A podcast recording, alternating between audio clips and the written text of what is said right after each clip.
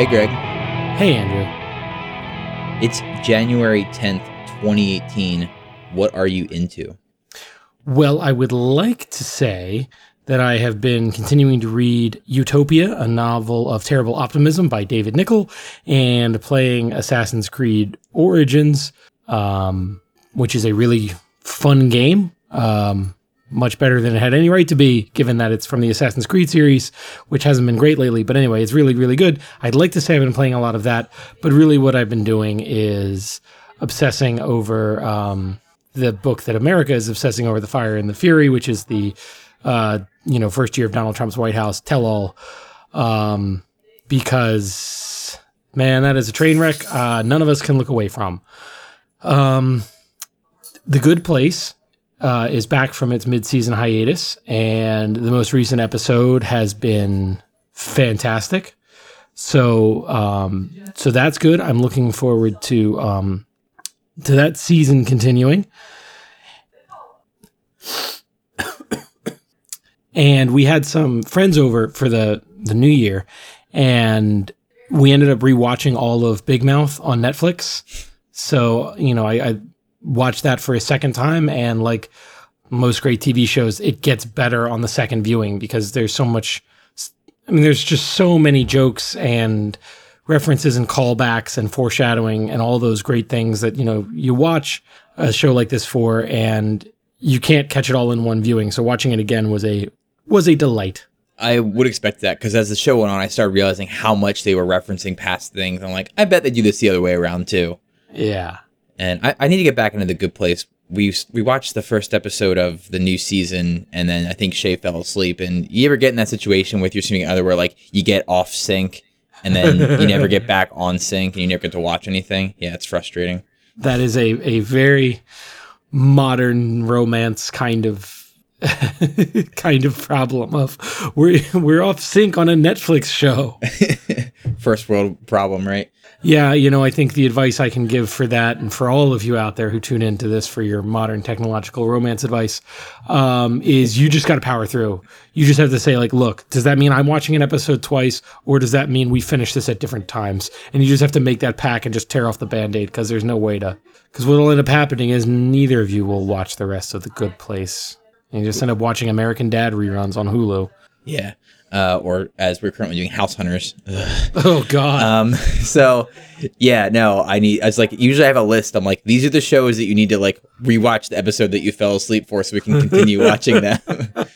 so and then, like, otherwise, yeah, we just sit in limbo. I mean, we're still or the whole the whole like. Yeah, I'm not really in the mood to watch that tonight. It's like, oh my god, can we just watch it, please? it almost feels like you should set there's some kind of like relationship statute of limitations. Like there's kind of an unspoken. Well, I wouldn't even call it an unspoken rule because I'm really the only one who believes it's a rule. But like, if you buy some like food, like let's say some chips or some candy that you kind of buy for yourself, and it sits in the pantry for more than a week, like that, that's now public property, and oh, I'm eating absolutely. those Doritos. Like, so I feel like there should be a similar statute of limitations on a TV show. Like, I will give you, you have one week to catch up, and then all bets are off. Yep.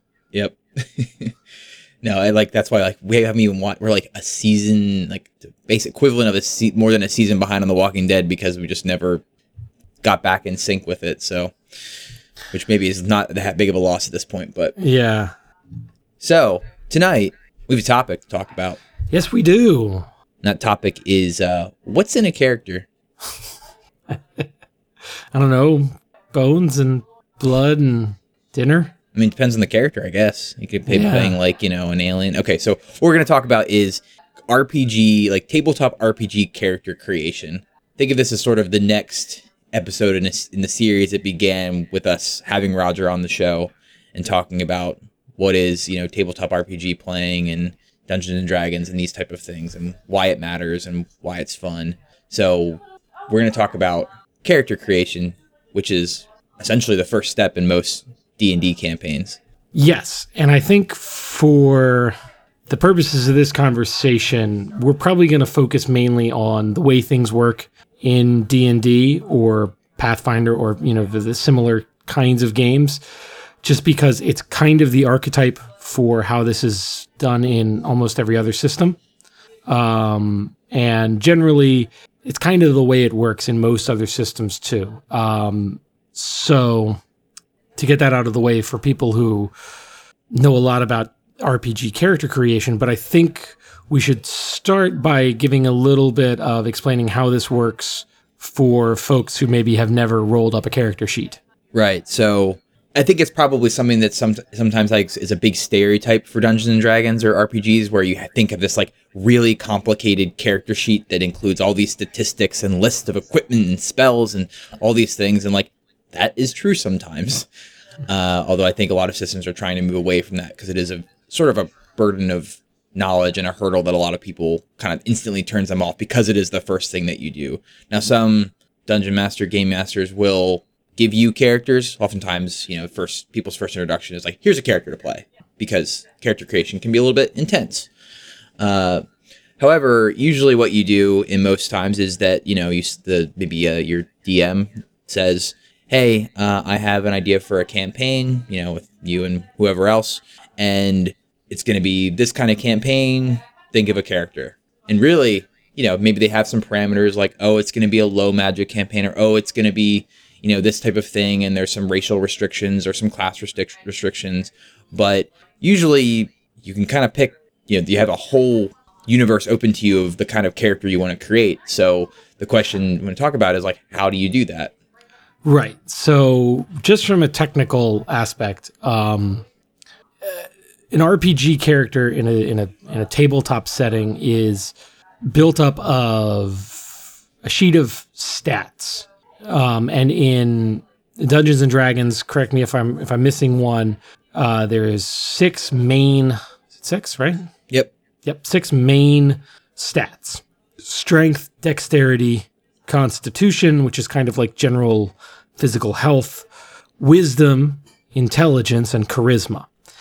And every character has some score in each one of those uh, stats, and depending on how you know how you you know you can have a high intelligence character that is low strength and you can imagine what that is like or a low um, low wisdom but uh, high dexterity you know um, really really good with their hands but get themselves into trouble pretty easily.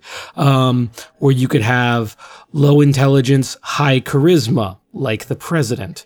Um, but the idea is that these stats will dictate um, and then they get extrapolated out into other things like your knowledge of history or your ability to bluff. These things where they kind of get you know further and further abstracted out so that when the time comes to for something to happen in the game world um, you will do a die roll against those stats and essentially, if you have a high wisdom score, you will do better on uh, die rolls that you know require you know for an action that requires a lot of wisdom.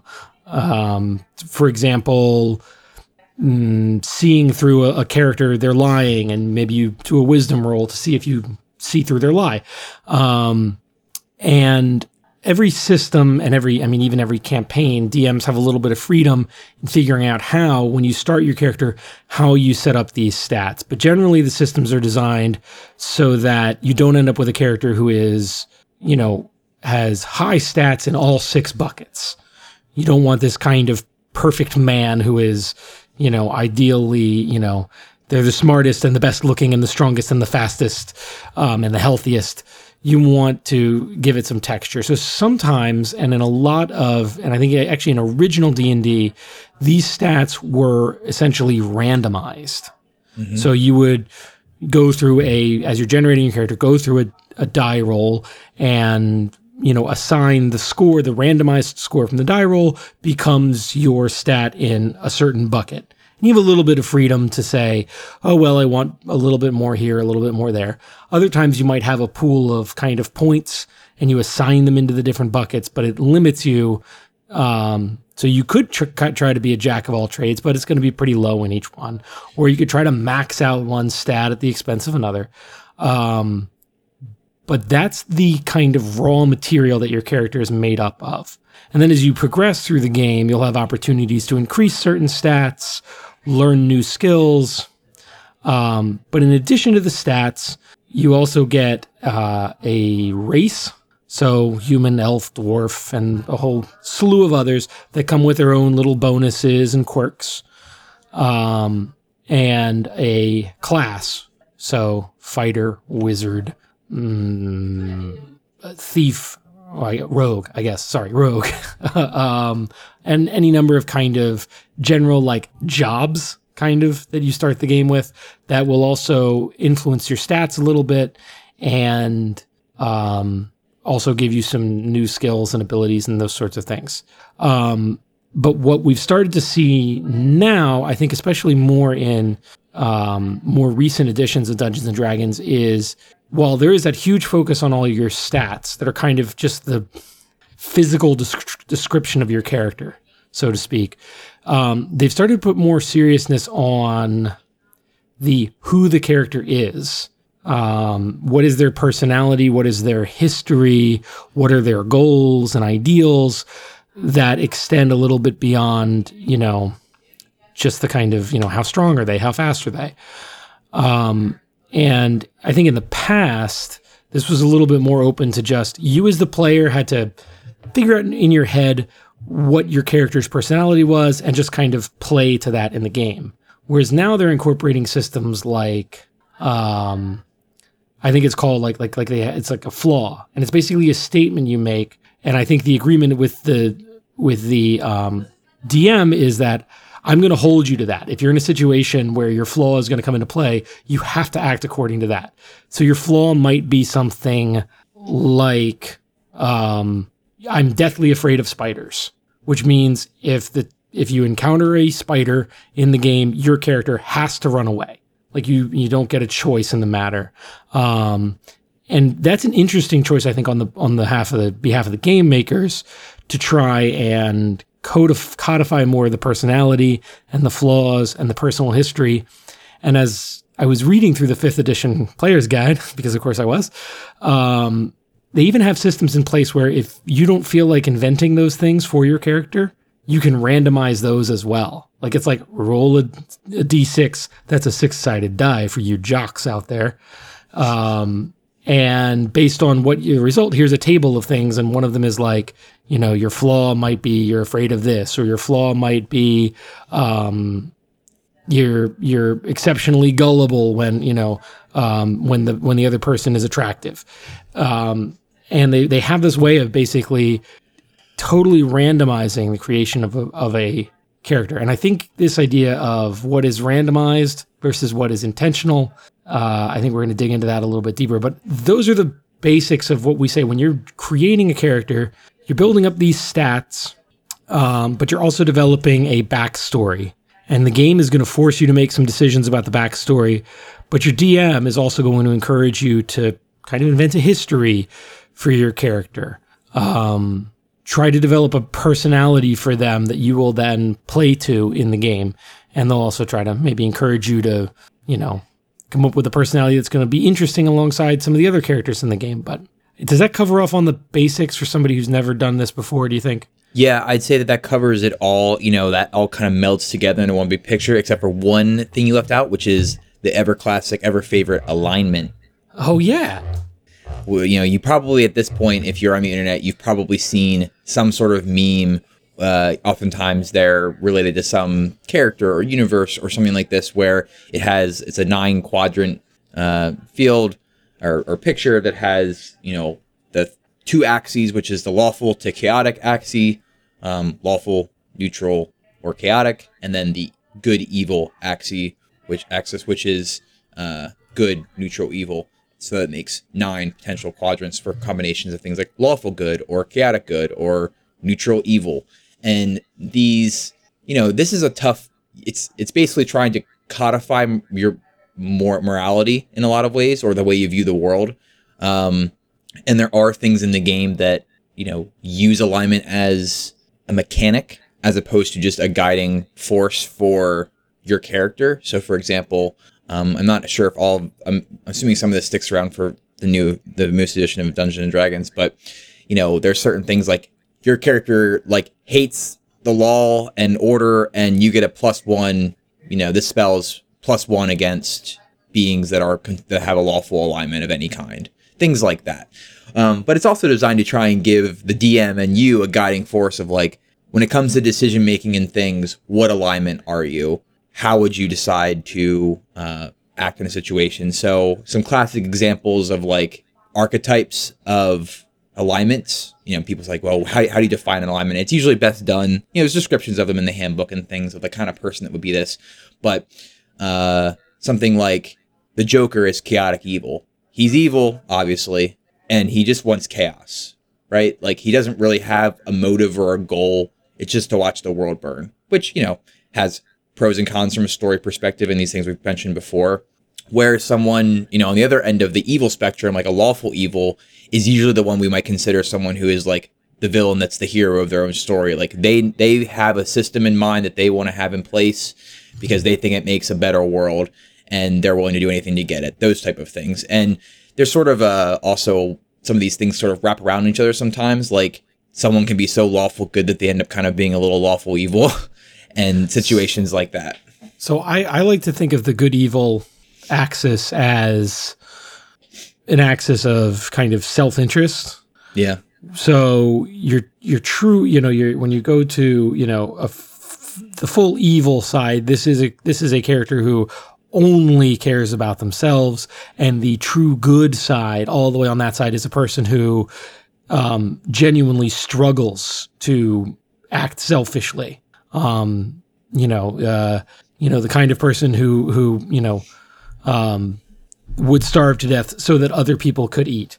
Um, and where do you fall on that axis? And then lawful versus chaotic is more of just how important to you is order. Um, because i think an older conceptions of this of the lawful chaotic axis was really more literal like do you believe in the law or not? Whereas the more modern interpretation is lawful means um, you believe in order and structure it might be the order and structure of the kingdom or it might be the order and or it might be the order and structure that you know would be in place if you were king like i believe that there's a hierarchy um, and I believe in authority. It's just I'm the authority. um, right. The classic chaotic. example is like Batman, right? Like, is Batman lawful good or chaotic good? um, hmm. Because he has a very strict code and like rule and order of the world, right? But also disregards what many people right. would consider the general ruling authority. And I would I would put him in the lawful good because he because there are two classes of people in the world for him. There are criminals and there are non-criminals, and um, you know there, there's not a lot of gray area for Batman. Um, but they are criminals according to his code because, truthfully, in terms of the laws of Gotham City, Bruce Wayne is breaking them all the time. You can't just go beat people up because you because you think they're a burglar, um, or because they wear a funny hat.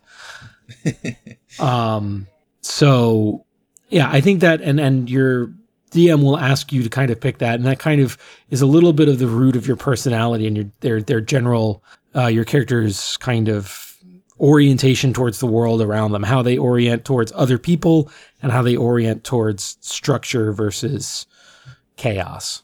Right. So all these things sort of layer on top of each other, and as Greg said, there's been a lot more. You know, the fifth edition, the newest edition of Dungeons and Dragons, has done a lot to um, put a couple more mechanics in place surrounding these things. And in the past, it was sort of up to the DM to, you know, decide if a character was the alignment they say they are or acting as they are. You know, I've had many characters where I started off thinking they were going to be neutral good, but then midway through the campaign, you know, the DM goes, dude, you're not neutral good, you're chaotic good. Like, change your alignment. And, you know, that has effects and certain classes have to be certain alignments. So there's like mechanical things that go on there. But uh, I think you know we we wanted to explain the mechanics of it all, but then sort of get into the meta discussion of like how this how the mechanics inform your character, but also when you kind of break free of some of the mechanics and do some of the extra work, which is which before was extra, now is becoming a little more required of who is your character and why do we care? Because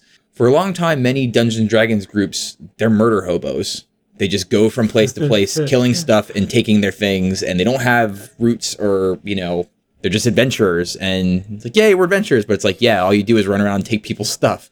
Uh, and some you know there's still nothing wrong with running a campaign that way but i think that in the newer systems editions of systems are realizing that what maybe some of like the more hardcore Dungeons and Dragons RPG players like is the fact that you it is a role playing game. You're not just because if you just want to run around and kill things, there's there's a Call of Duty, there's Assassin's Creed. You know, it, it's not the point necessarily. And you know, you, this is a hard thing because you never want to sort of like disregard the style of one play group stuff because that's not you know it's a it's an open environment. This is the point of it. You can make it what you want it to be. It's collaborative storytelling, collaborative gaming. But I think a lot of the companies are real, you know, engaging with the people that want to have a role playing experience beyond just I hit it, I take it stuff. So for me, that's why you know I wanted to talk about characters was because they're the core for me of tabletop RPGs. Because without if you remove the character experience and not just the statistical experience because you make characters in games like Skyrim or whatever else and you a lot of them use are you know the character systems in those things are based on Dungeons and Dragons and these type of things. You know, even some games you even see the dice roll. I remember making a character in Knights of the Old Republic, and when you were making your character, you saw the little dice rolling in the bottom of the corner. I'm like, why is that there? Like, so, so unnecessary because you don't use dice the rest of the game. But, uh, but otherwise, you know, your plot and equipment and combat and all that jazz is fun and it's part of the experience. But you can get all that in another in a board game, or there's a lot of like D and D light board games usually under the Dungeons and Dragons banner or different things where you kind of get given a character and it's more of like a board game as opposed to the more creative, expansive way a, a traditional tabletop RPG is. And the character you choose to create and to play defines your entire experience, I think. Yeah, I mean it's it's the character creation that really sets a role playing game apart from just a, a, tabletop game that you know even a, a complicated tabletop game. Um, you know, like Betrayal at the House on Haunted Hill. Um, but imagine if, you know, even a simple board game like Monopoly, um, you know, every player in the game of Monopoly has the same goal to somehow win Monopoly, which I don't know is possible. I've never seen it done. but to to to win the game and there's nothing that says that the person with the battleship piece has to play the game any different than the person with the race car piece. It's just whereas what makes it a role playing game is that um, every character or, or every every player in the game, because they are a different character, is going to approach every situation differently. Um, not only because they have a different skill set, but also because they have different inherent personalities. And a well-designed character and you know a, a player who is playing them well is going to you know really show the character's personality in how they approach the the problems that the game you know confronts them with. Where um, the easy thing in most Dungeons and Dragons encounters is to well, we're gonna fight the goblins, so let's fight them. Um, but is a character who um, you know has a lawful good alignment and um, you know has has a character background that you know, where they're essentially a healer and a, you know, kind of wilderness doctor. Um, are they going to want to leap right into that fight or are they going to want to try to find other solutions because that's what their character personality and their skill set is going to work for. So that's where the kind of the beauty of this game comes into play versus any other game that just happens to feature perhaps dragons or perhaps dungeons. right. So the big question we're going to try is how do you make a character not how mechanically but how from a you know flavor and a role play perspective how do you sort of i mean how deep do you go right and this is something that i've been trying to work on as a player and also as a dm because a dm has to make a bunch of characters now the level at which you know the level of detail with which he makes those characters are varies depending on you know the role they're going to have in the campaign. If it's just some guy you're going to bump into on the street who's going to give you directions, obviously he's not going to go and make a whole backstory for that character, probably. But if it's going to be like the main villain of your campaign, or perhaps an NPC non-player character, for those of you who are unfamiliar with that term, means someone played not by a player but by the dungeon master, uh, the computer in a video game, if you will, and perhaps you have a, a party mate that is an NPC that like probably should have a good backstory and a good flesh out like who this character is, and they get a full character sheet and the whole nine yards, almost as if they were a playing character. And uh, that's really an important distinction to point out. Um, the problem is there's a couple paradigms you have to work with, and there's these come from different styles, right? So some people approach Dungeons and Dragons, they want to make a fun character, but they also want to, as they say in the business, min max their character. In other words, they want a power game. They want to say, how can I make the strongest character in the situations that I want to be strong in? And the game is balanced in a way that you can't, like you said, like Greg said, you can't generally be good at everything, right? Like now, if you do use a system where you roll dice for stats, sometimes you get characters that are really good. I, I have a memory of a time when we were playing a campaign and I rolled a character, and just for reference for those unfamiliar, uh, it's usually you know your stats are somewhere in the the teens typically, or sometimes lower than that. But like they say, ten is basically average. Your average human being in the wor- world is usually like between nines and elevens. You know, Greg probably has like a strength of nine and a dex of probably eleven because he's a guitar player. Maybe twelve. you know, a constitution of eh, probably eleven you know, you could go down the list. I'm not going to get mental stats because that can get insulting. But, um, but like, and then the, the, upper cap is usually characters don't get past like 18, 19, 20 unless they're really going all in on a stat. However, I rolled a character that had his lowest stat was a 16. Wow. When I started the game. So we called him the wolf, like from uh, Pulp Fiction. But um, just like, yeah, I can do it. Whatever it is, I can do it. Um, but, you know, we have to always keep in mind the mechanics of the game as we're discussing these things because let's say you roll poorly and the game is designed to make it so that you can't have a character who sucks because you're supposed to be a hero. You're supposed to be above average. You're supposed to be an adventurer, right? Like playing, we have done commoner campaigns and they're fun. Like, all right, you're just like the farmer and you've got five tens and an 11. So have at it. But it's not really fun because you're not really, you can't really do anything. Right. I mean, and, and we play these games to enjoy ourselves and to have a little bit of an empowerment fantasy. Um, and even if it's not an empowerment fantasy, there's the challenge of thinking through okay, how does a high intelligence, low strength character deal with seven grizzly bears? Like, there's a fun challenge there. But if it's just, um, um, how does just a flat, neutral, normal person deal with these things? Well, they don't, and then the game's over. Right.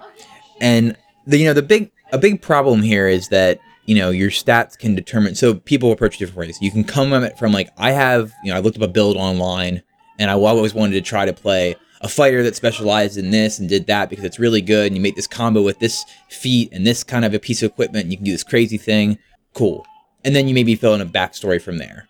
The other direction is the opposite of that. You say i want to make a character whose motivations are like this and kind of rem- reminiscent of this character from this book and like you know some sort of part of you or empowerment fantasy that you want to see and then you sort of build the mechanics out from there. There's two different directions you can go.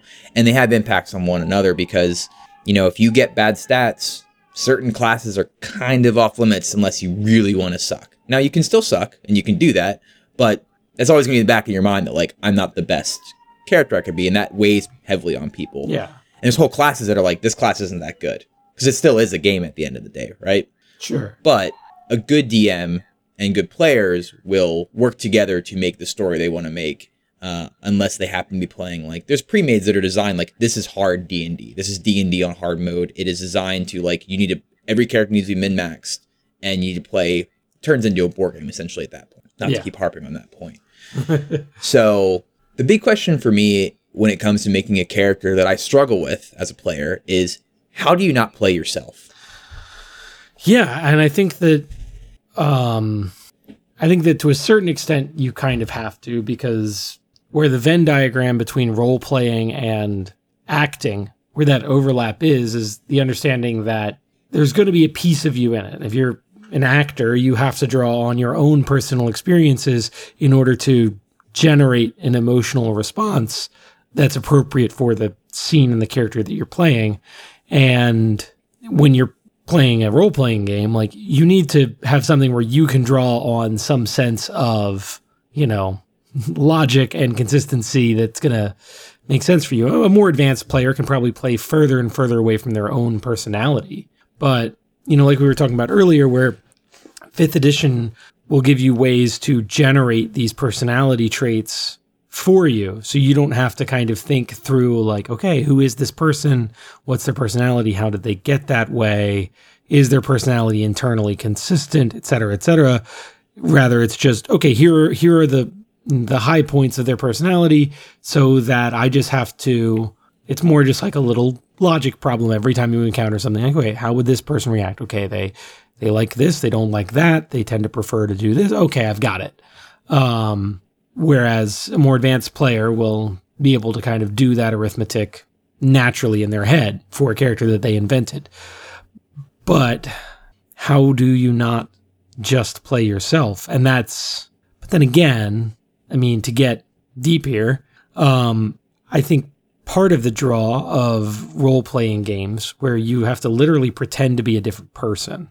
Um, and oftentimes your DM will make you speak in their voice and do those sorts of things is you want to learn a little bit about yourself through this exercise, right? Isn't that kind of the, um, isn't that kind of the dream of do uh, of of a great D and D experience? Is yeah, you get to have a lot of fun fantasy escapism, and you know you use your imagination and spend time with your friends and you know have the stimulation of problem solving and all those other things but you kind of hope that by stepping outside of yourself and looking at outlandish problems from someone else's eyes you learn something about yourself um, you think wow you know i'm i'm a little bit more noble than maybe i thought i was and um, you know huh you know these outlandish situations have made it clear to me that um, you know, my, you know, what my sense of right and wrong really is, or boy, maybe I'm,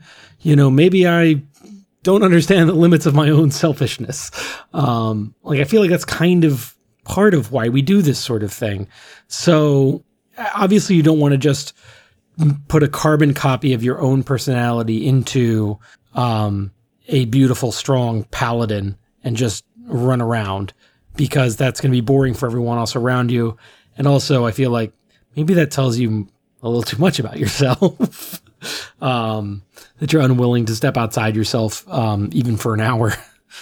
Right. I mean, I always say, and I said this in our episode with Roger, that I think that Dungeons and Dragons, much like history and many other things, is if you treat it in a way, it could be a, a great exercise in empathy, right? In trying to learn about another person, in this case, a person that you've created or that has maybe perhaps even been created partially for you through randomization and things like that. And to get deep, you know, what are the people you encounter every day around you, but some random assignment of different things that we have in our own real world, real world, which, you know, can include profession and ethnicity slash race and religion, all these different things, gender. Um, come back to that one then. And to work with that level of empathy, you know, trying to really dig in and figure out how all these things layer on top of one another. I mean, I, I sort of harp on this a lot for a lot of reasons because to get super deep here, uh, like when people ask you like, "What's your moral code? What's your moral philosophy?" Uh, which I think about a lot because well, that kind of guy. I'm nerdy and like philosophy, I guess. And you know, every moral philosophy sort of has flaws, but the biggest one that I sort of not is not one that I've you know read about, but more that I think about my own is that empathy is the most important value in our world. I'm going to put a flag in the ground right there and say that that real real empathy. There's a lot of fake empathy out there. It's like all that fake news. um, but like fake empathy, I read an article recently about uh, some professor at Yale or somewhere put out a book about why empathy is bad.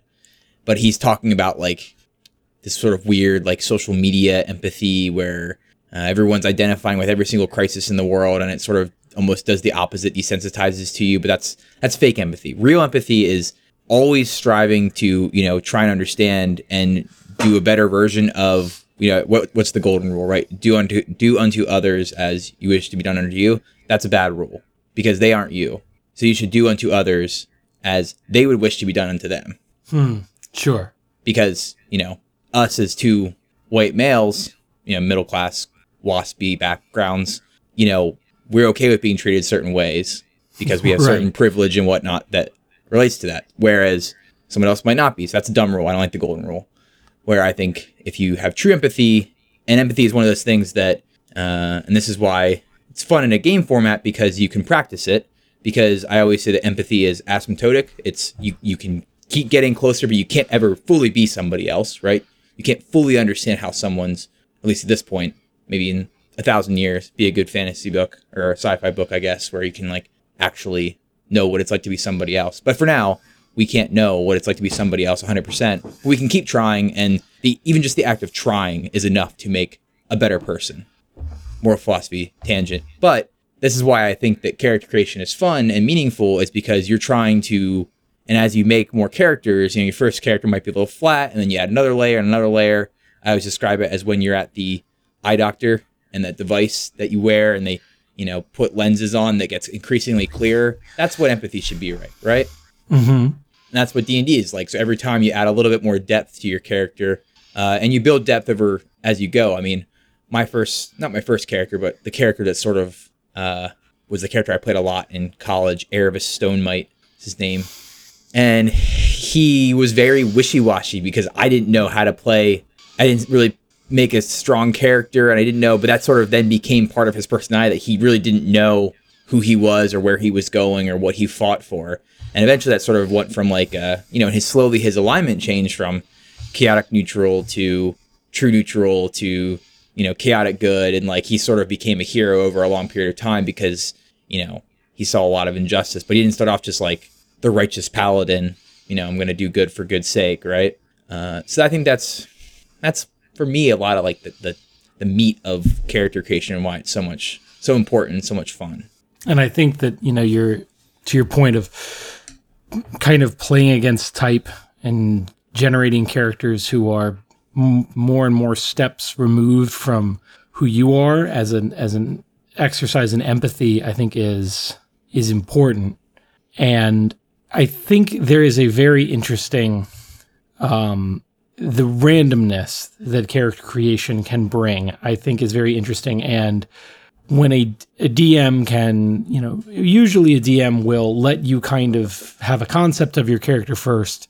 And then even though your skills are somewhat randomized, you can kind of assign them in a way that makes sense for the character that you want to play, the character you have envisioned. But there is a way to play where it's entirely randomized, which is a lot more like how we all enter the world.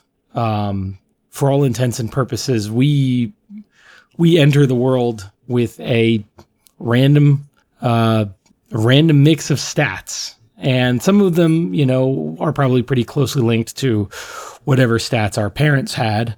Smart kids tend to come from smart parents. Now, is that nature versus nurture? It's not really relevant for this conversation. Um, but I think there is a very valuable lesson in just encouraging people to go through the thought exercise of the stats you kind of roll up at birth play a big role in how you end up in life. Because in D&D gives us something that real life doesn't which is to choose our path in life and who we want to be and then make our kind of physical attributes and our mental attributes and our personality kind of fit that. Whereas in the real world that happens more in reverse. You know you don't um, you know, in in utero, you don't decide that you want to be an engineer and thus, you know, put all of your stats into intelligence. Um, you know, if if you have the forethought, you know, in your younger years, you realize you might have a skill for something and decide that that's how you want to direct your career or a fascination with something. Um, but for a lot of us, we might decide that we are, um, you know, for, uh, okay for to to to use the D and D example for myself, um, to and to stretch the analogy as far as it'll go, um, I rolled up stats that were probably ideal for a um, whatever the D and D equivalent of like city planner or um, uh, um, you know uh, super obscure constitutional lawyer. Like that's probably the stats I rolled up for, but I decided the class that I wanted was bard. And those were not the stats that I rolled up. And you know, that creates complications for you further down the road whereas in d&d you decide i want to be a bard. Okay what do i need to specialize my stats in? Um, and i think that gives us in d&d a lot of freedom to explore these kind of perfect mixes of what your character is cut out for and also what your character wants to do. Um, because when a d&d character kind of enters the world right it's not really when they're born it's when the campaign starts. And usually by that point, your D&D character kind of enters the game as an adult who has a personal history that all kind of adds up to where they are today in their personality and in their profession. And their mental and physical stats line up great with the profession that they have chosen, even though, you know, you usually start as a, like a level one wizard, which means you're like You've been at it for six weeks, you know, a couple spells. It'd be like that guy showing up at the coffee house to play like the two Green Day songs he knows on guitar and not even very well. But even so, everything's kind of mapped out to like, this is the career I'm going to, I, I want to have. And everything lines up to that. Whereas our real personality, personalities are a lot messier. Like there are whole parts of our personal history that have very little to do with where you are today. And yeah, you can talk about how lessons you learned doing this thing when you were a teenager are relevant today. But if you look at your job description, um, you know, when I look at my job description, you know, getting a black belt 15 years ago had nothing to do, has nothing to do with where I am today. It's like a skill set. Uh, well, let's call it a skill set because I, I'm, I'm old and fat and slow now. But um, you know that skill set has nothing to do with anything today whereas in d&d everything adds up to where you are today. Your personal history adds up to where you are today. There's none of these tangents you took as a teenager or you know i if entering the real world and entering the d&d world right kind of starting the campaign like find the equivalent place starting the campaign is kind of like maybe coming out of college where you've got all your training you are relatively young um, you've got some skills that the average person doesn't because you've you know gone through four or five six years of schooling. Um, but how many of us now you're a special case but the skill set that i walked into the world with out of college i started the campaign with a whole bunch of skills in broadcasting and now i do market research for a grocery store. Like it's these mismatches that i think are fascinating and that don't show up in d&d um, yeah, I mean, it's same for me. I've always training in history, and I manage a CRM for a university. Um, but I I think that I've always wanted to play that character in D and D, and I've gotten close. And depending on the system, you know, the rules for what is called multi-classing, you know, like I'm gonna get two levels of wizard and then two levels of fighter. Like those exist, and some systems it's easier than other systems depending on what you're trying to do. Um, it's usually always very suboptimal, which is not different from real life, but um, you know, it's not.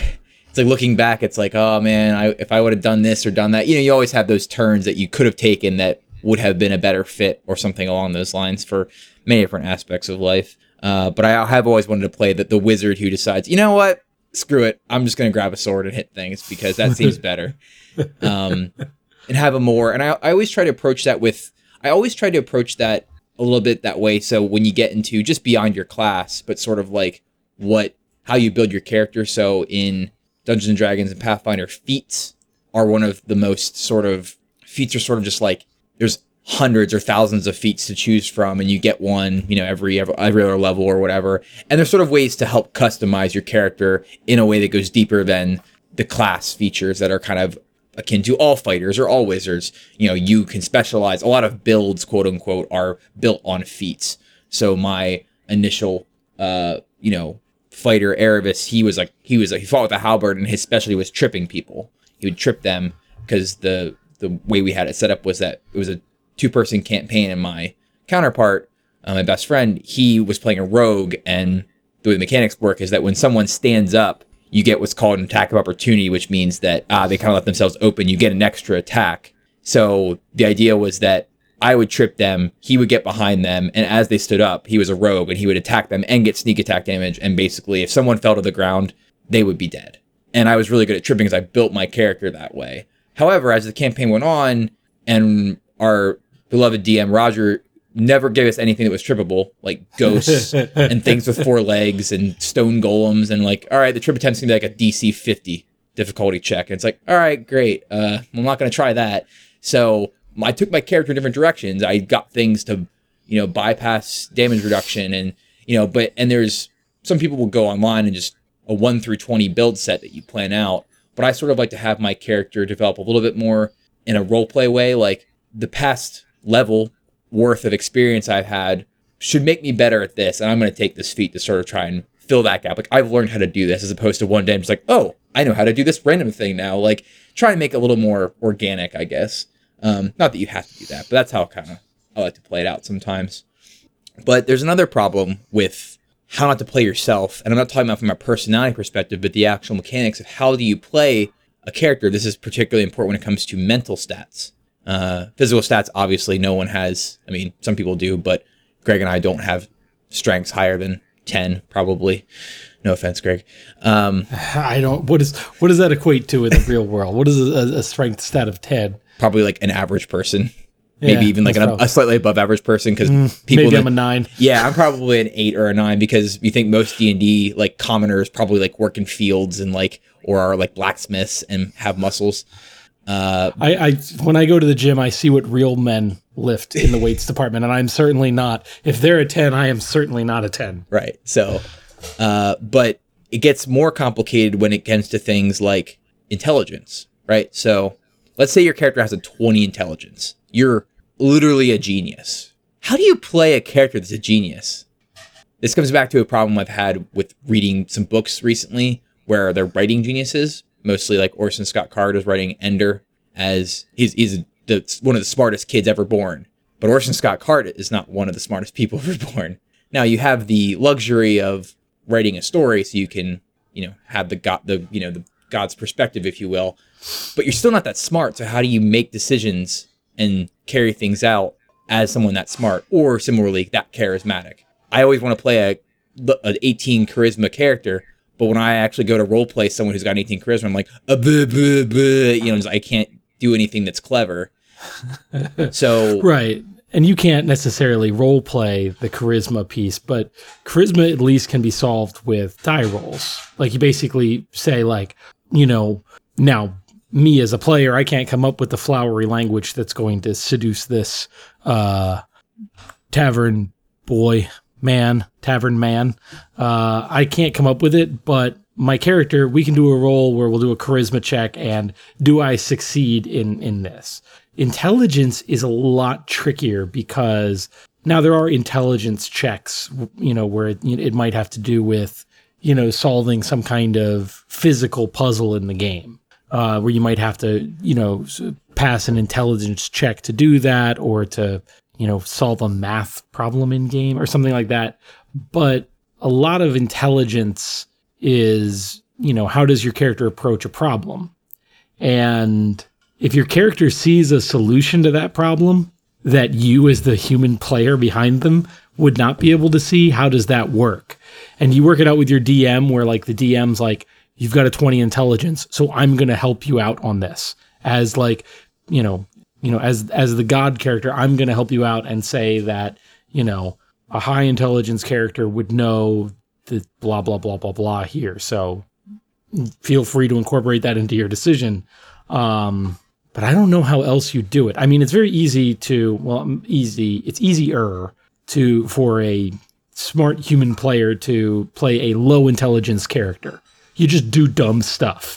And it's also easy for the DM to check you and, like you say, oh, I think my character is gonna, you know, try to swing on the chandelier and jump to the other side and grab the bowl and whatever, whatever. And the DM can say like, no, you're too stupid to come up with that plan. I think, you know, that's nope, not gonna allow it because you're you're a dummy.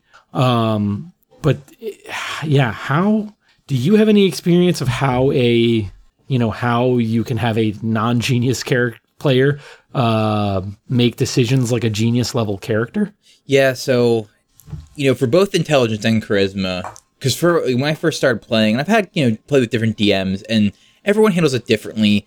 And I think for a long time when we first started playing, even for charisma based checks, it was like you know, you're talking to, I don't know, we ended up talking to a lot of dragons for some reason. And be like, all right, you know, Mr. Dragon, blah, blah, blah. Here's why you shouldn't kill us and give us your treasure. And if you didn't make a compelling argument, the DM be like, that's not compelling. He burns you alive. Okay. Sometimes you make a charisma check and it helps, but I think that there was sort of a combination of like what you came up with yourself and also kind of like your stat making it seem making making it a more of an impression or something like that. Similarly for intelligence, you know, there would there would be some intelligence more at the skill based checks, like I'm gonna roll a history check and you you know blah blah blah. But when it came to solving, you know, puzzles or riddles, which you know a lot of DMs are big fans of putting in things like you know riddles or little logic puzzles of how you you know get past the door. And I understand from a DM's perspective being like, well, I put a lot of work into making this riddle up. I don't want to just give them the answer because the guy is smart. I, I want them as players to try and figure it out. Uh, but over time, it did become a, we did, I think the DMs and us as a group matured. And like you said, it's sort of like the DM would say, okay, here's the riddle, you know, or he gives like a hint, right? Like, Yeah. you know, oh, you know, it has something to do with this. And it's like, oh, okay, yeah, like because your character's smart, I'll give you that. And you try and sort of walk a line. It's tough, even with something like wisdom. The big thing is like memory is a big problem because like, big surprise, sometimes players aren't the best note takers, and something from a campaign we played like four months ago might be really important, like some detail about who is married to who or who did something or their name even. And I think it's the DM's job to provide those things for the character for the player uh, because the character wouldn't forget because they have a high wisdom, right? Right. Or the reverse might be true. Whereas if I took that note as the, as the player, but my character wouldn't remember it, the DM kind of has to declare that evidence inadmissible, right? Like, Right. sorry, you can't. Um, you know, your your character would not have recalled that detail. Right. And that gets into what we call metagaming, right? Where you as a player are thinking as a player, not as a character in the world, where you're like, oh, let's try and figure out like like does it have damage reduction? It's like that's not a thing people say. Like, you know what I mean? Right. Like you can't talk as if you're a character in the world. You have to act or, or talk as you're a player in the world. You have to act as if you're a character. And metagaming is something that is some people are less strict about it, but it's for me for playing D and D. It's crucial that metagaming is not is not allowed. Is kept to a bare minimum. I mean, it's still a game at the end of the day, but you know, and there's sometimes you have to kind of fudge some things. Like I've had campaigns start where people make characters and it's like the hook doesn't pull their character in. I had a campaign with the guy's It's like, "Well, I wouldn't want to go with this adventuring crew." I'm like, "Well, if you want to So- play, you got to go with us." Like, So tell tell the rest of us what a hook is in this scenario. a hook is like so how do you get the, the biggest i think the hardest part for a lot of uh, new groups getting started especially if you're making a homebrew campaign as opposed to a pre-made campaign the difference being pre-mades are from companies that are books that have someone like greg would sit down and write a whole convoluted story and all these rules and dungeons and things and you go come and buy it and it's supposed to be well balanced fun adventure where a homebrew would be something that i start doing for myself and just play with my friends Right. um, the hook is how the game is started, right? Uh, you're going to be doing an adventure, you know, to go rescue a princess from whatever, or to solve a mystery about this, or go investigate a treasure island or something like that. Um, and usually, you should try and work. The DM and the group should work together to try and come up with a hook that fits what the DM wants to do for a campaign, but also that they want to make interesting characters for. Um, but sometimes someone makes a character, and when you get down to actually play, you know, the kind of thing that usually happens is like, oh, you all meet up in the tavern. Especially if like you're not an already existing adventuring group. Like, how did you get together? How do you know each Right. other? Why are you're in the same place at the same time? And sometimes people can be a little and be like, well, my character doesn't drink, so I'm not going to the tavern. It's like, dude, you have to go to the tavern. That's how it always starts. Like, come on, can you just do it? Or like, oh, well, my my my character's a pacifist. I don't fight things. It's like, well, it's kind of. I mean, that can get interesting at points, and there's fun role play perspective there. But it's also like, yeah, but you're playing Dungeons and Dragons. Like, it's a big part of the game. So you have to work as a, it is collaborative at that point. You have to make sure everyone's on the same page when you're going in. Um, I think that if those things, if those type of divergences happen organically throughout the campaign, that's okay, right? If you have a character who one day wakes up and realizes like, I don't want to fight things anymore, then you know, depending on the setting and the context and the group, perhaps you can make that work, and that's an interesting dilemma, right? Well, and a good a good DM is going to try to present situations that are going to encourage your that are going to challenge your characters and make them grow because you know that again that's part of i think one of the reasons we play this is to and it's why we watch movies and read books is because we want to see characters change and grow. It's a natural human thing. So good dm is going to you know rather than just give you a fun sandbox to play in they're going to look at the personalities and the experiences that your character brings up and then they're going to try to probably give your character challenging moments and force your character to grow and change and I think that that presents an interesting question to me because we're talking about character creation, which at first seems like a kind of a, you know, it is one thing you do. It's one, it's a discrete process, right? Like it, it, in a video game, it's a menu that you click through and then you're done with character creation. But I don't know that character creation in the Dungeons and Dragons sense is as much a discrete task as much as it is that is the whole game.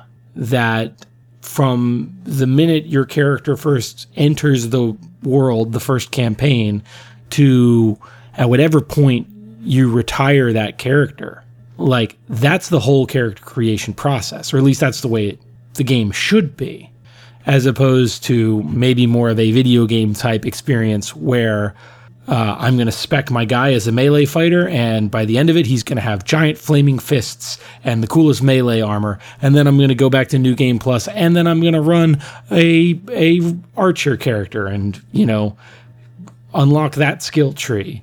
Whereas I feel like the act of playing Dungeons and Dragons is a is an act of constant character creation. I would agree.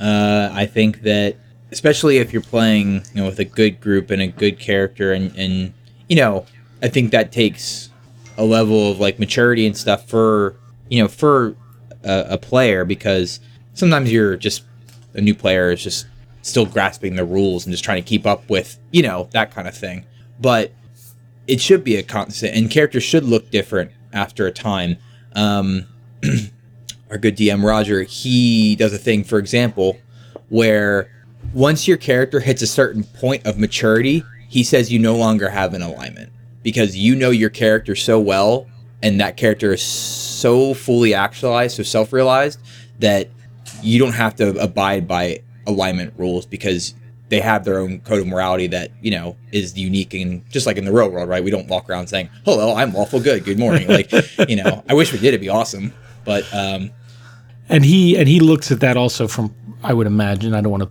put words in his mouth.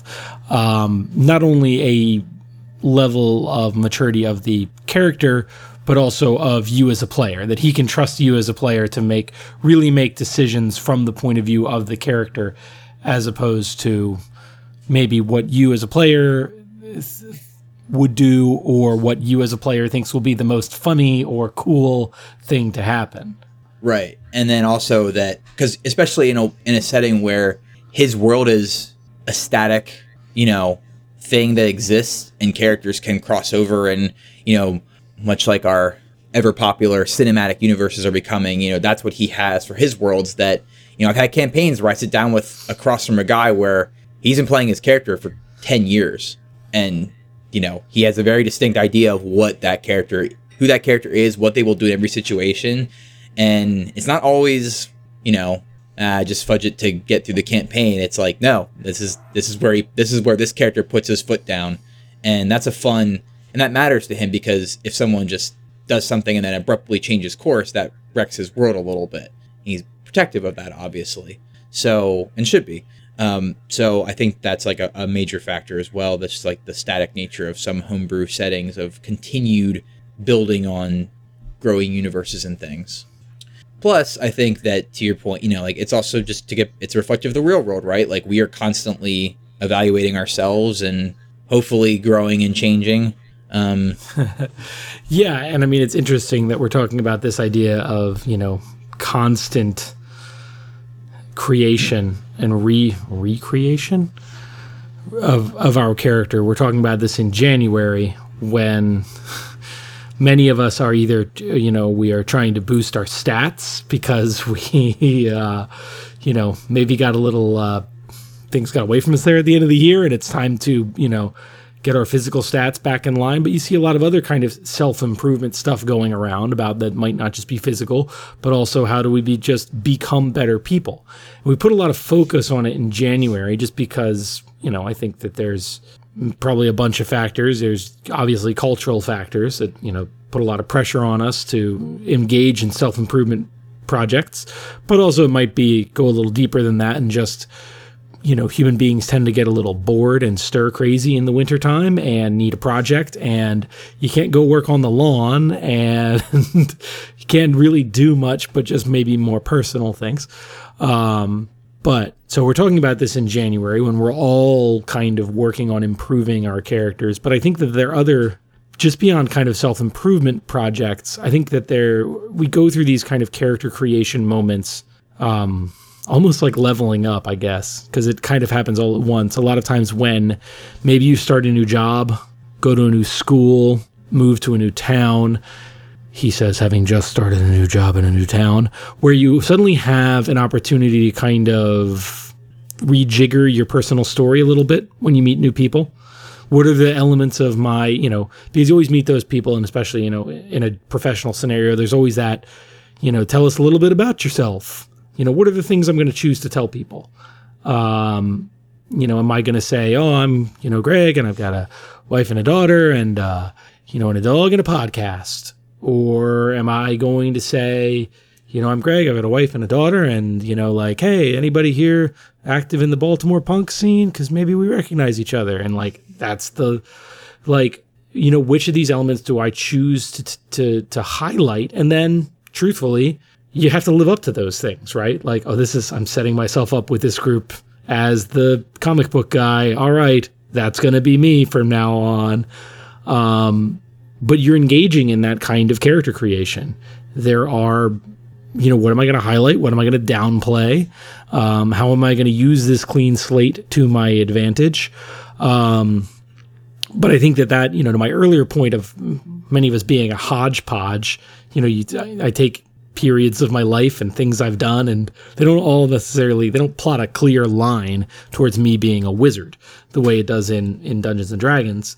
Um, but it does give us an opportunity to kind of redefine ourselves, at least how we want other people to look at us um, at these various points in our life. But even so, I think we're constantly, even in long term relationships, like, you know, as an adult, you know, and, you know, when you, you know, you're getting to that point where you see your, your, your parents maybe only a few times a year at holidays or other events. And, you know, you think, I think I'm going to say the F word in front of my parents this time. See how that changes things. Um, you know, you we're constantly trying to change the way we look to other people, and and part of that is kind of cynical and you know, oh, if I want to be taken seriously by this bunch, I need to lean into that, and that will be advantageous to me in you know whatever scenario.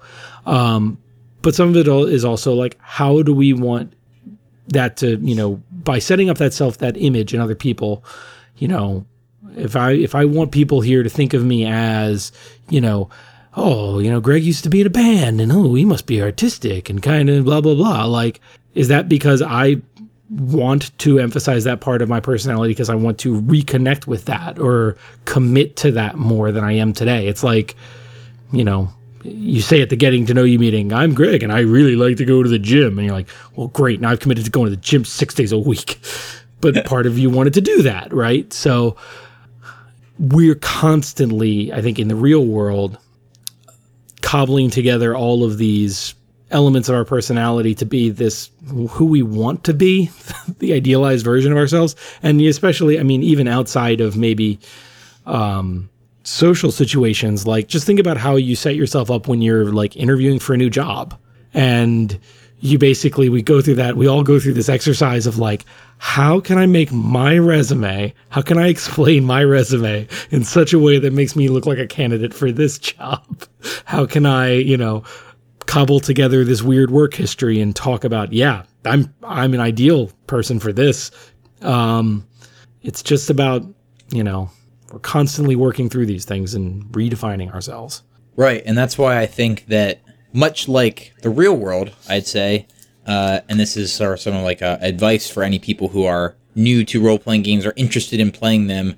I think the beginning is the hardest. You know, like getting when you first come out of college is probably some of the hardest time in your life, and you're trying to like find a job that can support your rent and you know not make you kill yourself and all these different things. And the same thing in D and D is that the hardest time you'll have with your character is probably the hardest from a sort of like a how you're grappling with who this character is and whatever is when you is when you start. Because you're trying to find a, a voice sometimes you know literally but also you know what how's this character think? And one thing i've started to do that um, has really helped me i'm not saying this is this work for everybody is that you know typically when you write a backstory you know you might it's usually written in a lot of people do like and there's nothing wrong with this everyone's a little different.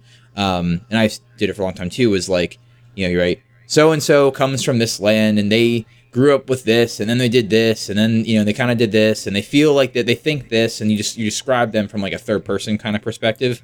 And what i started doing is i basically started to write like scenes from a book about this person's life like critical scenes because it helps me as the kind of person i am who's not super creative all the time but likes to play this creative game um, it helps me find like a rhythm for their how they talk and the way they think and write some actually write out the sentences they would say, to write out the thoughts they would have in their head.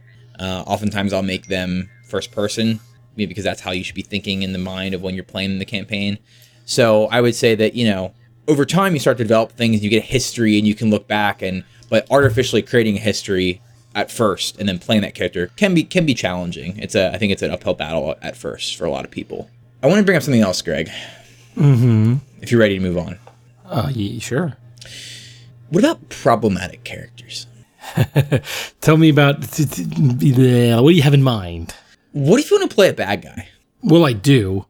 I do want to play a bad guy. Um, of course, and I, I DM a campaign. We haven't played in a little while, but a group of pirates, and they're like not like Jack Sparrow pirates, like flaying people and like ripping their tongues out on a regular basis. Uh, and their all their alignments are some form of evil. And is there anything you know, when you're, you know, this is all Fantasyland, no one's getting hurt, right? But is there anything, and like, where's the line, right? Like, is there anything to, to be concerned about there from sort of like a responsible or social awareness, that kind of stuff, uh, that kind of thing? Well, I think this is a question for, you know, the DM and the rest of the play group. If you've got a person in your midst who is playing despicable characters who do despicable things. I think it's up to you to get a vibe of like, is this person getting off on this? Or is this just a, this is an interesting way to explore, like, you know, how does a person who has no regard for other, the safety of people around them, how do they make decisions? And, you know, what is it like to in- inhabit their shoes? Like, that's one way to look at it versus somebody who's indulging murder fantasies. Um, and I would hope that if there's someone like that in your midst, that you would um, help them get the help they need.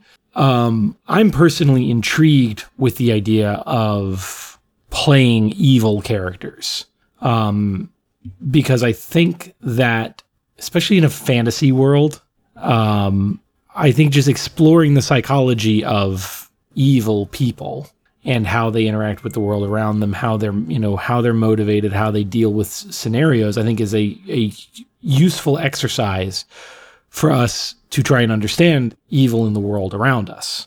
Um, I think there's interesting questions to be asked because so as a player. I would imagine, unless I have a very, very, very good DM who's very, very good at making me really connect with the NPCs around me, um, it is emotionally easy for me to murder everyone because I know that they're not real people, right? They are just imaginary constructs, just, just like, like, in a video game. Exactly. Um, it becomes easy to do. And there's a connection there with, I know I'm going to get the actual pathology wrong here, but um, being a sociopath because you are incapable of seeing other humans, other human beings as real people. They have as much a real person to a social a sociopath has as much value and weight as an NPC in an RPG. So it's probably an easy way to examine that psychology, but then you have to step outside yourself one more time and imagine like, okay, it's very easy for me as a player to be entirely callous in this game world. Um, but what, you know, what would it be like to be this callous in the real world? And what does that teach me about some of the, you know, some of the real deal monsters in our world and how we might want to deal with them as a as a society? I don't know. It is interesting. We always used to joke around and, and we still do about uh the people around us, like who are who are player characters and who are NPCs. Like, oh yeah, man, you know, you're a PC and like you're definitely a PC, but like that person over there, like might be an NPC. Uh, probably uh, scary logic down with, in the context you just said. Yeah, But- that, that sounds a lot like sounds a lot like a budding sociopath. no, it's all it's all in, in candor, but or in, in kidding this, but um, that is interesting to think about it from that perspective. I do think that um, also interestingly enough, uh, D and D is very popular in prisons apparently. Uh, but Yes, actually, um, it is. It's becoming very popular as a um, uh, as a therapy tool and a rehabilitation tool in prisons, um, because in many ways it um, it helps inmates um, to uh, who might struggle with you know kind of seeing their place in a group and understanding how to work you know work within a group of other people you know teamwork some of these kind of basic social skills that the lack of which has you know sent a lot of these folks down the path that ended them up in prison. Um, teaches a lot of empathy um, teaches and you know teaches problem solving skills. Another reason that you know a lot of folks end up in prison is because they either lack the impulse control and or problem solving skills to you know not try to solve their problems with violence or with you know with vandalism or crime or destruction and you know these are tools that help um, it's also a very popular um, just general therapy tool um, even outside of the criminal justice um, setting um, for a lot of the same reasons. It can be very helpful for folks who are suffering from uh, mental illness, especially young people who are struggling with mental illness. Um, and it's, you know, kind of using it in a group therapy environment. Um, actually, Karen's cousin, um, who's a, um, who works in some of these, you know, at-risk youth communities. He uses Dungeons and Dragons in his practice with um, with young kids uh, to to great great success. That's great to hear. You know, interesting. I wonder, and I'm gonna just get out in front of this one.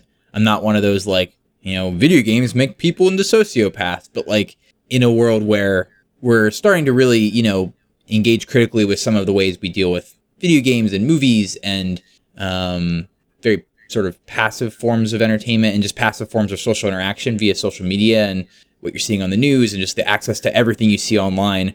I wonder if things like role playing games and also just reading, I think reading is a good way to not only help people who have issues of any sort, as we just as you just uh, outlined some examples of, but also go the other way, help teach people who don't have issues to have empathy for people who do.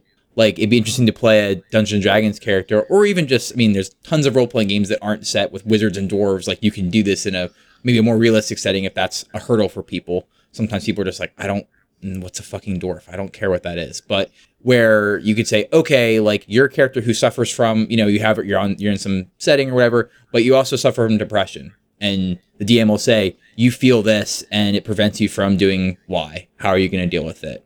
And moving on, you know, doing kind of going from there. So they're actually um, what you're describing. There's a video game called Darkest Dungeon that I haven't played, so I'm I'm you know only speaking about what I've read. But it is kind of a simplistic, kind of a throwback to like maybe computer RPGs from the '90s, where it was maybe a lot more kind of text and stat based. But it's a dungeon crawling RPG with a party, but um, almost the whole point is the mental toll it takes on the characters of going into these, you know, demon haunted dungeons and they will acquire things like like you say like depression, or anxiety or and these will all kind of incur different effects on the characters and they will start to turn on each other or um, you know be unable to kind of do their job in the in the dungeon. Um, and i think there are actually a lot of role-playing systems of the the lovecraft system the is it Ar- arkham? Yeah, Arkham Horror and arkham horror deals with uh, deals with these where you have a sanity stat that um, goes down as you encounter uh, these things. But yeah, I think that you know if you look at Dungeons and Dragons as you know a kind of alternate personality simulator, um, there's a lot of opportunities there to explore experiences that are different than your own, um, and explore even states of mind that are different than your own. Uh, you know, varying levels of difficulty one area that, and maybe this falls on the DM, but I think that role playing games could really open things up in the future in a way that I think our culture needs is an exploration of privilege and, you know, to, to be a minority in a, you know, racist or supremacist society. And I think that, you know, a, a lot of, you know, kind of RPG worlds or, you know, lore tries to get at this a little bit, but I think it's at a very superficial way.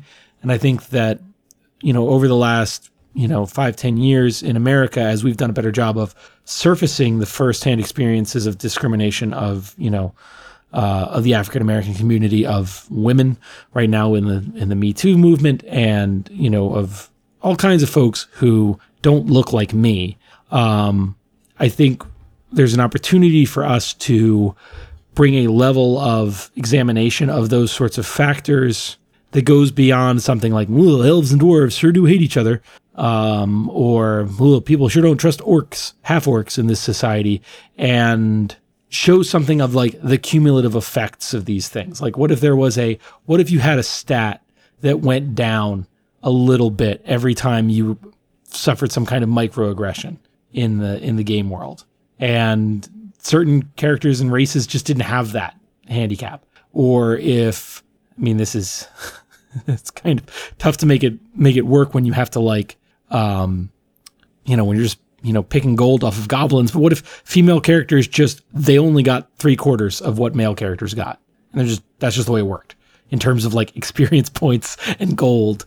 Um and you know kind of forcing folks to especially folks like me you know privileged people who've never really had a firsthand experience of these things teaching us to empathize a little bit with folks who aren't as privileged um, i think there's a lot of opportunity there to dig into that and um, uh, i'd like to see more game worlds and, and even just campaigns built around those ideas of um, privilege and sys- systematic oppression um, that goes a little bit, yeah, like I say, a little bit beyond what we expect from kind of the typical tropey fantasy environment. Yeah, I could definitely see that. And, you know, there's some struggles there because, I mean, I, I remember in, it's something that I think that is an area that the game could mature in a little bit. Uh, because, for example, I started a campaign with a new group maybe about a year ago. We sort of fell off, you know, the horse as many campaign groups do for, you know, young or late 20 somethings who are very busy. But, um, when they were first starting, you know, they, they came across different creatures and things. And these guys were all, you know, some of them had played Skyrim or whatever, but that's, that was, this is their first time in a role playing game. Uh, they'd be like, all right, well, you know, like here's, you, you come across a group of kobolds, you know, for those who don't know, they're like little dragon, gnome, goblin kind of things. And they're usually bad guys, right? And like the monster man- manual says, kobolds are lawful evil. And it's like, and and they're like, and the one, you know, especially the one character was like, well, are they all evil? And I was just like, I don't know. Like maybe, like as a DM, I was kind of like, I never really asked that question because, and we, you know, we play. I played a kobold character, so like I know the answer is no, they're not all evil. But like, and how do you tell? And you know, how do you handle the situations? And I think that I like pushing my groups to do that more, to engage like a because it helps turn off like murder hobo mode, which some people can fall into, uh, and also giving like real consequences decisions they make along those lines. Just even the one player, you know, who who's really into it and is now DMing his own campaigns and, and kind of clicked for him, But when he first started, he was like he was just playing it like it was Skyrim. He's like they come across some guy and he's like, "All right, I'm gonna try and sneak around and rob his house." And I'm like, "Why? Why are you gonna do that?" And he's like, "Well, I want his stuff. I want to see if he's got anything good." I'm like, "Okay, like he sees you, and like he's gonna like." The rest of the group is also like now distrustful of you and like aren't going to help you. And the group literally watched him almost die because they're like, why did he do that? I'm like, I don't know. You know, it's like, it's not trying to teach that like your actions have consequences that affect other people and other NPCs and things. So all that fits together. And there's probably some areas that they would need to, DM would need to, you know, make sure that players knew the kind of game they're playing and fudge some of those rules that like all goblins are evil kind of thing. Uh, but I think there's definitely tons of examples of that not being the case. I mean, Sure. a lot of a lot of you know pre-mades now are becoming more complex in those ways. I'd say. But even you say, okay, so goblins are, they tend to be evil. Okay. But if we map the, you know, like we were talking about, like the evil axis is really more of just the self interest axis. And somebody who's all the way on the end of self interest, um, and that's goblins, but are all goblins terribly self interested because they all live in the dark under mountains wearing loincloths? They have nothing. Of course, they're all looking out for themselves. Right. And um, would goblins maybe be less self interested if, you know, they had clean water to drink and, and, you know, weren't, you know, um, forced to live in the wilderness, um, constantly beset by adventurers looking for trinkets? I mean, I'm doing it, Greg. I'm doing the the Goblin Kingdom that was raised up by a, like a neighboring, you know, normal race kingdom and provided with you know basic necessities. And there's like I imagine little little goblin guards and like paladin equipment at the front gate with like laws and little taverns and nice little goblin society. yeah well i mean but these are these are interesting questions and i think that it's it's you know d&d being as flexible a system as it is a dm can certainly write a campaign that explores these ideas and challenges our preconceived notions. I think what i would again you know just thinking about like where could this go in the future? Like how do we codify those things into the structure and the systems of the game itself?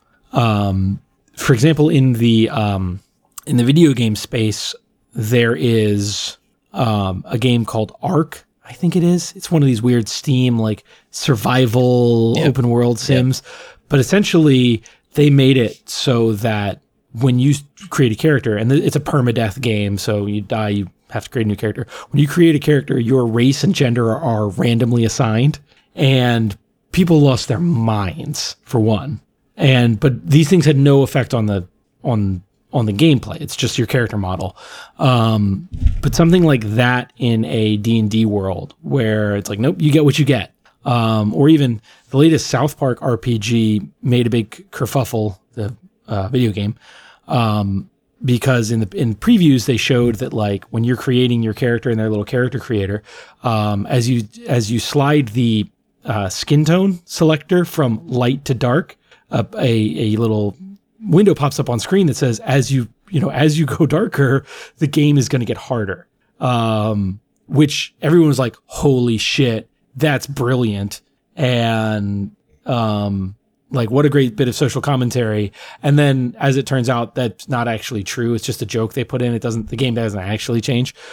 But um i just think it, it it's an opportunity to explore the lived experience of, you know, ending up in a world that doesn't value you in the way it values other people just because of the the way the dice rolled.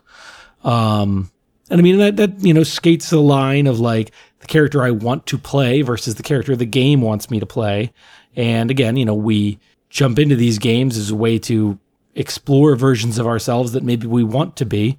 Um as opposed to you know and i can also imagine if you are the kind of person who uh, is very much who deals with being the victim of syst- systematic oppression all day the last thing you want to do when you jump into your d&d campaign is get more of that.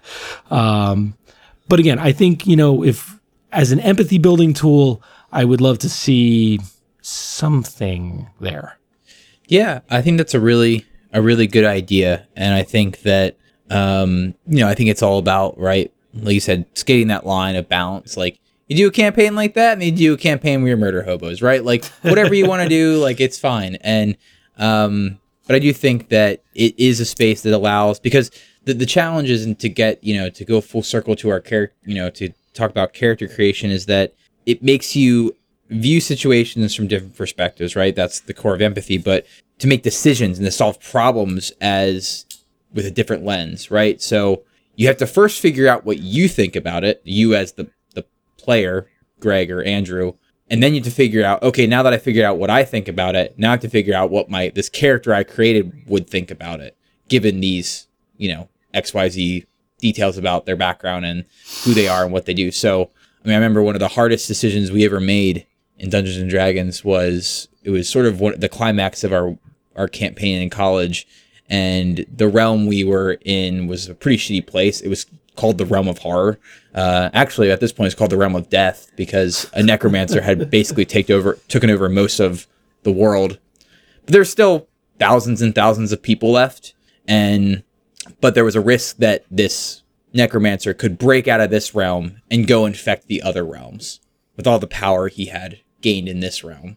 And the two, you know, our two characters and the NPC character that the DM was playing, who is who is evil. He's that character of Danzig who is who's a cannibal and despicable human, you know, human being. Uh, actually, he was a vampire at this point. Saying Glenn Danzig is a despicable human being. No, it's just it's it's a just the same name. Although I always like to imagine him looking like Glenn Danzig in my head. Well, yeah, I mean, come on. um, but we basically uh, gone to the center of the center of the earth, of the realm, and found the ancient dragon that was chained up. And he said we can either run away and go try and just you know survive and help defend the remaining people on this earth, or we can let this dragon free and it will kill everybody, but also kill the bad guy and we sat there for like an hour, you know, with the game on pause, like agonizing over what to do with this decision. Uh, and of course, we ended up deciding to let the dragon free and kill everybody, but save the broader multiverse, if you will. Uh, but that's the kind of thing that you know. First, we had to decide, like, God, what do Keith and Andrew think about this, and then decide, all right, well, what our characters think about that. And that's obviously a very fantasy, you know, bullshit kind of thing to decide. But if you apply that logic to every single decision you make in the game, every interaction you have with a character, if you treat everything as if it was quote unquote a real interaction, then you can really explore some options, explore yourself and explore uh, other people. So now you just want to make characters all day? We're always making characters, man. It's true. Doing it right now. Uh, so yeah, I mean, I, I, think that I would just encourage people that uh, are interested, let's like last time, to give it a go. Even if you uh, don't even have a campaign, just like make a character. Yeah, and there are tools online. Um, the one that comes to mind for me is D and D Beyond, which essentially is kind of an online resource for proper D and D, and they have a it's free. You don't have to pay for it. Um, they have a character creation tool, which will walk you through all the steps of just you know rolling up a character and choosing stats and picking a background and all of that. And even if you have no intention of actually playing Dungeons and Dragons, like just going through that exercise, um, and just seeing the way that a game like this kind of tries to simulate the real world um, is fascinating. Um, and um, just thinking about all the options and just the way it triggers your imagination and say like, okay, well, you know, okay, so I'm I, I figured this guy out. He's a you know a uh, elf rogue and you know i figured out all of you know you know kind of the nuts and bolts of oh and now it wants me to pick a background. And i was like huh noble. All right. Yeah that sounds interesting. But then you think well well how does a noble become a rogue? That's like a thief. What's that story? And all of a sudden you found yourself you've written this backstory in your head just by the prompts that the game gave you of just kind of exploring different avenues. And um, it's a great exercise. It's i think it's like d and d beyond or just google it. You'll find it. Um, but yeah, it's a it's a free thing. And um, does all the math and the hard part for you. Um, it even has a name generator to help you come up with stupid fantasy names. Oftentimes, you know, the hardest part. I always love that gag in the community D&D episodes. Like, I'm not good at names. Seems Kyle. I don't know. so I think that about wraps it up for our character creation episode. Yeah, hopefully we'll do another. Uh, we'll delve into another sort of aspect. I mean, this this is a big one, but maybe we'll do another aspect of Dungeons and Dragons some other or role playing games some other times. There's a lot to talk about. Yeah, I think um, I think it's an incredibly interesting thing and something that um, you know was kind of truly new to the world when uh, when Gary and those guys invented it. Um, this kind of structured make believe, um, you know, one of those things that just kind of appeared. So it's a very fascinating idea, uh, and there's a lot of interesting things to to look at.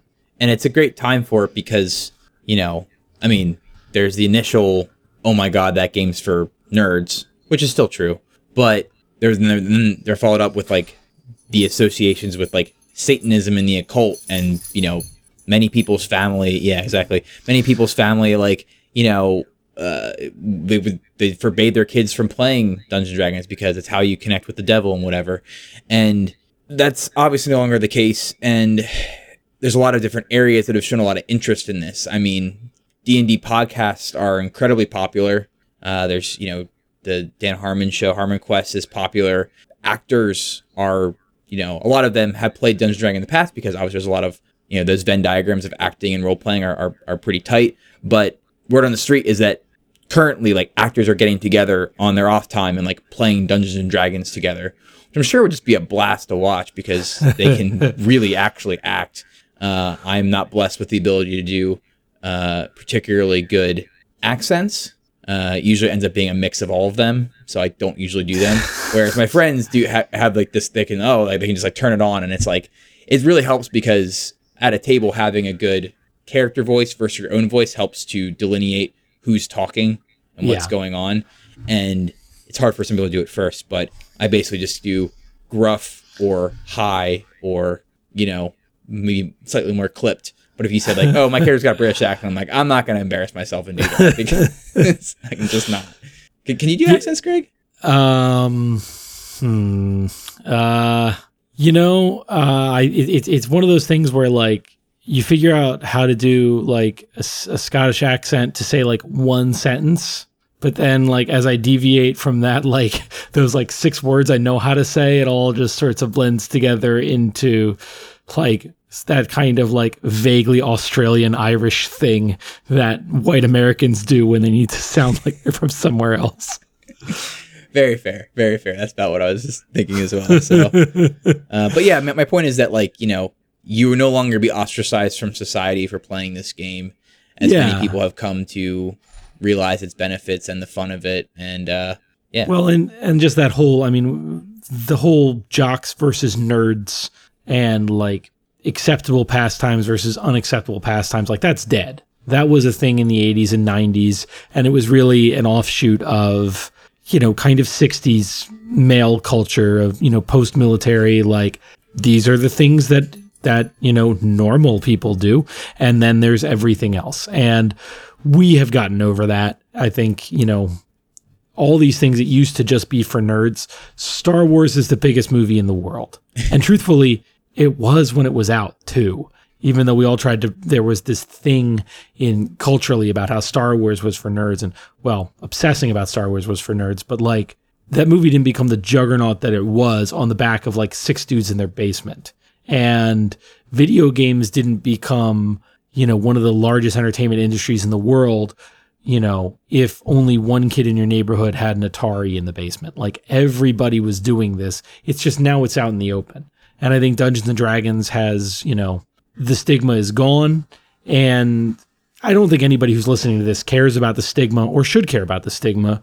But from a more practical perspective and why now is a great time to get involved is that, you know, they're, you know, Wizards of the Coast and by extension Hasbro is putting a lot of money into this, which means that the quality of the materials has gone up and there's a lot of great um, support tools out there. Um, some of them developed by uh, you know just fans and players like Roll20 that is a online tool set that lets you play the entire game remotely over you know over voice chat or text chat but all the rules are built in and the die rolls are built in and you know the support system is there in a way that it wasn't before, where you had to like find these people to play with and then find a basement to play in and feel embarrassed about it. And the stuff you had was all very crappy looking and feeling and poorly put together. Um, but now it's just it's a it's a it's a great time to get involved. And not only are there, you know, the tools to play with, but also just you know, it's so easy with the internet now to go online and find ideas and find people to play with and all those things um, that just weren't there 10, 15, 20 years ago. Um, so yeah, I think now's a great time to start experimenting with uh, D&D or whatever weird role-playing system you prefer. Like, I don't know, if you're some kind of libertarian whack job and want to play Shadowrun, you can play Shadowrun. Rand Paul, I don't know what Shadowrun is. Explain this to me. Shadowrun is um, uh, kind of the I'm going to get in trouble if I say original, but one of the it's kind of the the big cyberpunk uh, RPG system. I see. And thus inherited all of cyberpunk's weird libertarianism. Gotcha. Um, I will say that having the internet is just it's helpful. It's so helpful at so many levels. You know, finding people to play with, like Greg said, but like finding ideas for characters, finding just being able to navigate the rules a lot easier. I mean, I cannot tell you, even though obviously we had the internet, we were in college, but some of the infrastructure just hadn't hadn't been built up yet enough, and we just were using books for the most part, and like just us, just like. Well, I remember reading in this one of these 40 books we had that like I could do this and then just like arguing for six hours about some obscure rule. Like that's just like a Google search away now for the most part. And you know, every book has errata that are put out. Is how you say that word? Errata? Like, uh, yeah, sure. I don't know. You know, like with like corrections to the books and like special, you know, like things that the companies have been like, oh, actually, in this case, it means that, and you know, all these things that make playing and like maps that you can just like people publish maps or things that like your weaknesses. Like, I'm not the best like name. You know, so names aren't my strong suit, so I'll use a name, name generator. Or sometimes like I'm not the best at drawing battle maps. I can do pretty good like world maps and things, but like the actual like tactical interesting maps, like there's so many resources out there now and so at your fingertips. So just do it and then tell us about it. I want to I want to hear everyone's D&D stories. I can sit around and tell D&D stories all night, man. well, I think you're going to have to find another night to tell D&D stories because this is we true. have to we have to wrap up this podcast. We do. All right, guy. Well, um I think that wraps it up for us. I think I said that already. Well, anyway. Maybe about 20 uh, minutes ago. All right, buddy. Well, have a good week, and I will see you soon. Talk to you later.